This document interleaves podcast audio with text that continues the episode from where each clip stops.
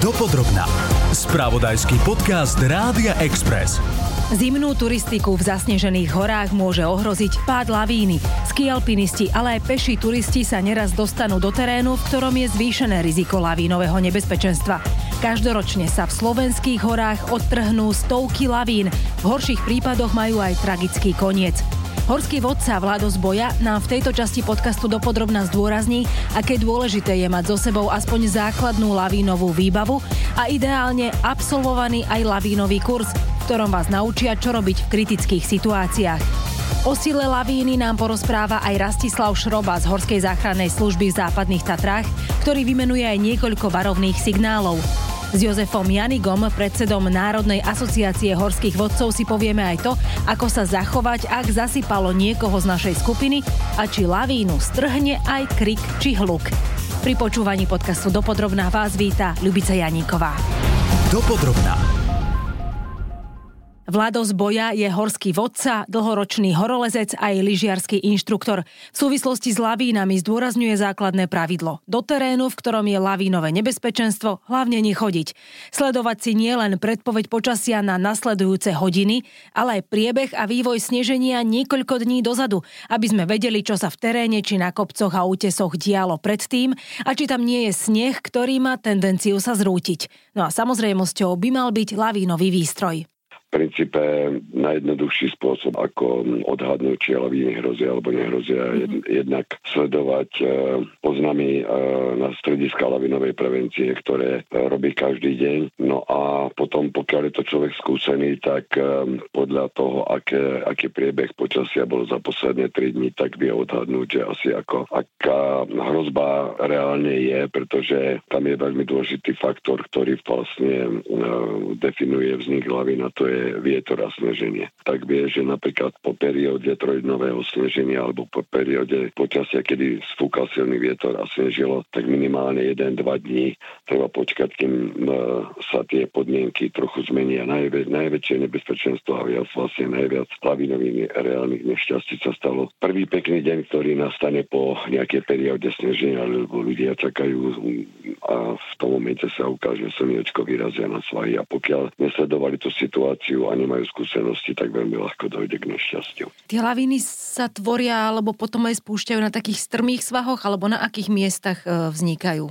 Laviny sú relatívne nepredvídateľné z hľadiska toho, že o tom rozhoduje častokrát aj podložie. Boli zaznamenané laviny, ktoré spadli na veľmi plitkých svaloch, hlavne na miestach, kde boli povedzme bukové lesy a na spodku pod tým snehom je naukladané jesenné lístie usknuté, tak tam stačí skutočne malé zaťaženie a aj plitký svah na to, aby sa to stalo, ale v princípe platí, že do tých 35 stupňov sú tie svahy bezpečné. Mm. Problém je, že častokrát si tí ľudia neuvedomia, že síce sa pohybujú v plitkom svahu, ale nad nimi, nad nimi sú strmé svahy uh-huh. a oni vlastne tým pohybom v tom plitkej, tej plitkej časti môžu narušiť tie sily, ktoré tam snehu sú a spustí sa lavina, ktorá ide z hora, čo je ešte nebezpečnejšie, keď tá lavina pribehne z hora a vy ste dole v údolí. Buď tie sily, ktoré držia ten sneh pohromade, naruší človek, alebo ale lyžiar, najčastejšie v zime, alebo e, sú tzv. spontánne laviny, ktoré vznikajú v dôsledku toho, že v niektorých žlaboch a na hrebeniach sú naviaté veľké vankúše snehu. Keď na to zasvieti slnko, ten sneh v podstate zbalne oťažie a vtedy sa môže taký prvej od, odtrhnúť, no a spôsobí potom v podstate lavinu. Čiže sú laviny buď spontánne, alebo potom e, spôsobené nejakou činnosťou človeka. Vy ste už spomenuli, že kedy sa to dá predvídať v súvislosti teda s počasím, ale keď už teda tam sme, vieme možno aj odhadnúť to riziko, že, že e, niečo sa deje a asi sa tu čosi, čosi spustí, že, že keď už sme priamo teda v tom teréne, vieme to aj tam podľa nejakých znakov odhadnúť, že sa blíži riziko lavíny? Pre takého laika v podstate stačí, keď palicou prepichne sneh a, a na niektorom mieste tá palica ide ľahšie, na niektorom ťažšie, znamená, že sú tam nejaké kritické vrstvy. Uh-huh. Takisto, keď šlapeme dolinou a počujeme taký zvuk, že vum, hlavne keď to je na naviatých doskách, ubitých vetrom, tak to je tiež také, taký zdvihnutý prst. Takže vieme to, vieme to odhadnúť aj priamo v tom teréne, ale ideálne je, keď lebo v podstate tá túra, pokiaľ sa niekam ski alpinista vyberie, by mala byť e, plánovaná a mala by obsahovať také tri fázy. To znamená, že najprv sledujem doma počasie, zistujem, odkiaľ fúka vietor, ktoré svahy budú naviaté, ktoré budú tvrdé. Čiže podľa toho si vyberám orientáciu toho svahu, potom to riešim už na mieste vlastne, že prídem do tej doliny a pozriem sa doprava, doľava, sledujem, či sú niekde preveje na tých hrebeňoch. No a tretia fáza je taká, že vlastne keď už vstúpam tom, v tej doline, tak si urobím ten, ten test a zistím, ako to vlastne na tom konkrétnom mieste vyzerá. O tom, že náveterný svah, na ktorý niekoľko dní fúka, je rizikový, povie aj Rastislav Šroba z Horskej záchrannej služby. Aj z jeho skúseností vyplýva, že po zasypaní sú rozhodujúce prvé minúty. Väčšinou, keď e, veľa sneží a fúka do toho vietor, tak vtedy je najväčšie riziko. 90% lavín padá z toho novo napadnutého suchého snehu. Dosť často je to tak, že sa to uvoľní nejakým zaťažením, to znamená, že tam vojde lyžiarsky alpinista alebo pešia osoba, uh-huh. naruší ten sneh a vtedy, sa to, vtedy je najväčšie riziko. Sú aj nejaké varovné znaky, nejaké signály, už keď sme teda priamo v takomto nebezpečnom teréne? Povedzme, že keď šlapete nejakým terénom do kopca, takže sa urobí nejaká trhlina, puklina alebo taký zvuk, ako keď sa prepadne sneh. A toto sú také priamo na mieste znaky, ktoré treba sledovať a keď to je takto, tak treba sa otočiť a ísť preč. Čo teda robiť, ak už sa lavina strhne, že ak už vidíme, že teda ten sneh sa rúti, čo sú možno také tie odporúčania základné, že čo vtedy urobiť? Prvé odporúčanie je nedostať sa do terénu, kde je rozdiel laviny. Druhá dôležitá vec je, nemali by sa ľudia vyberať do hôr na skelpové alebo pešie túry, pokiaľ nemajú lavinovú výstroj. A tá je minimálne lavinová sonda, lavinová lopatka a lavinový vyhľadávač. To sú tie, to je zariadenie elektronické, ktoré v prípade zasypania vieme toho človeka potom lavinou identifikovať.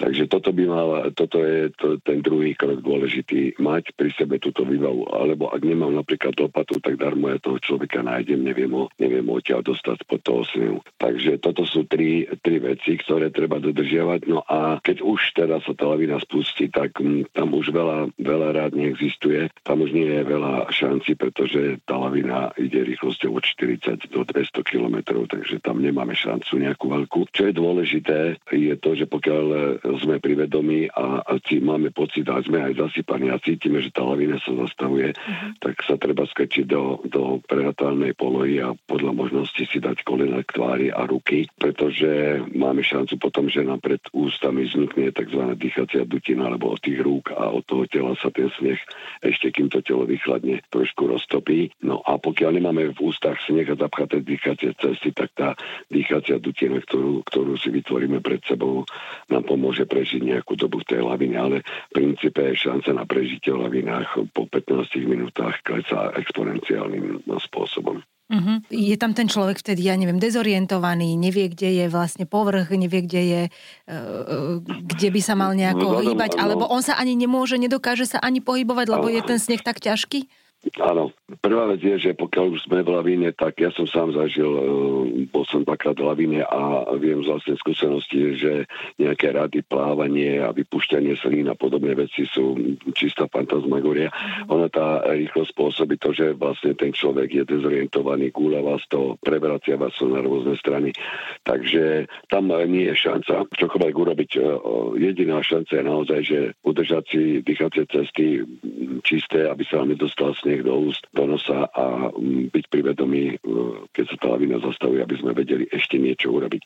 Keď je človek priamo uväznený v tej lavine, že je úplne celý zasypaný, ten sneh sa pri zastavení tej laviny dosť tlačí, takže tam nejaký pohyb ani nie, nie je veľmi možný tie ruky pred tvárou sú dobré, no ale to nie je také jednoduché, lebo ten sneh pri tom tlaku vám sa snaží roztiahnuť tie končatiny, takže treba treba takto obojovať, no a potom už len čakáš. Tam je dôležité, aby okolo teba boli ľudia, ktorí sú na povrchu, ktorí ťa vedia rýchlo vykopať. Vyhrabanie do 15 minút je veľká šanca na prežitie, potom už je to to ide prúdko dole. Uh-huh. Čo by možno mal urobiť nejaký kamarát alebo teda človek, s ktorým sme vonku a ten nie je zasypaný, len vie o tom, že, že niekoho z jeho, z jeho družiny zasypalo? No prvá vec je dôležitá nechodiť na takéto skelpové alebo túry v lavinovom prostredí sám. Čiže vždycky minimálne vo dvojici. E, druhá vec je dôležitá, aby obidvaja tí ľudia alebo tí účastníci tej túry mm, alebo viacerí mali kompletnú lavinovú výstroj. A pokiaľ sa teda niečo stane a e,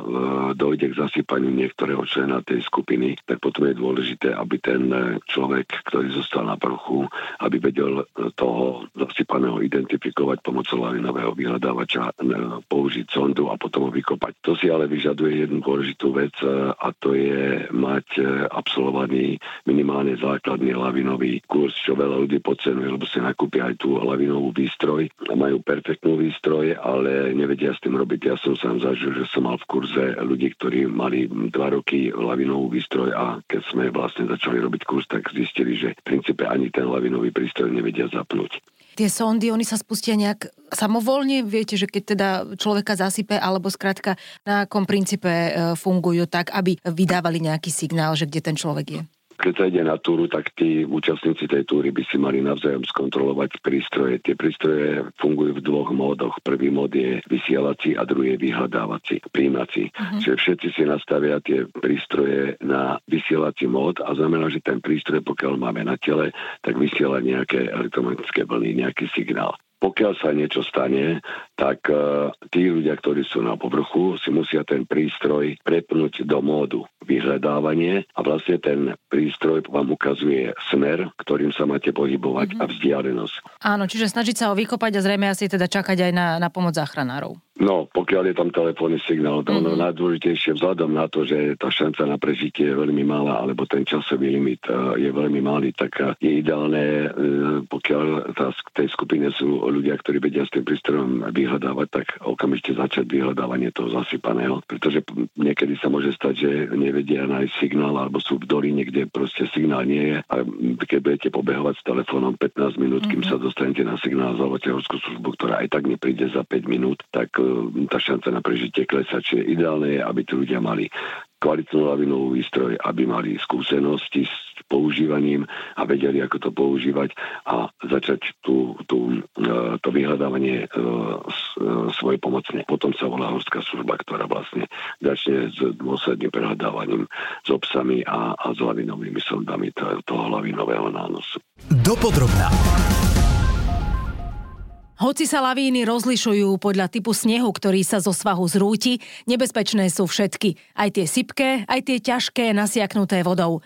Podľa predsedu Národnej asociácie horských vodcov Jozefa Janigu predísť hlbokému zasypaniu pomôže aj lavínový airbag na území Vysokých Tatier alebo v rámci katastra je viac ako 10 tisíc lavinových dráh, čiže je to strašné veľké množstvo, kde tie laviny môžu spadnúť a sú zimy, keď tých lavín je relatívne málo, to sú hlavne, keď sú také, síce môže byť aj vydatné sneženie, ale postupne v čase sú k tomu priaznivé teploty a potom príde také obdobie, ako je teraz, keď na ten zladovateľový povrch napadne alebo nafúkne veľké množstvo snehu a vlastne tie laviny padajú samovolne.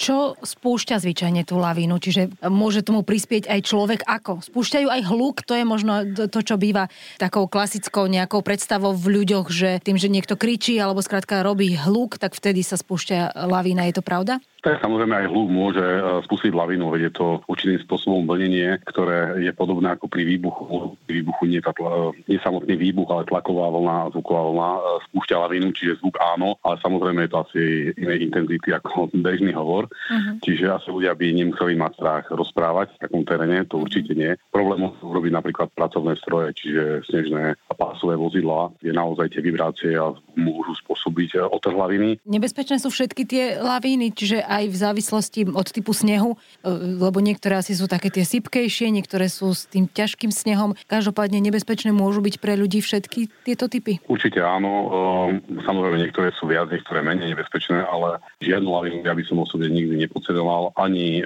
krátky malý splav, ktorý môže len, poviem tak zjednúšene, iba podkopnúť nohy, ale to neznamená, že ďalej pod tou lavínou, myslím, v trase tej laviny nie je nejaký skalný útes, ktorý môže mať na človeka fatálne následky.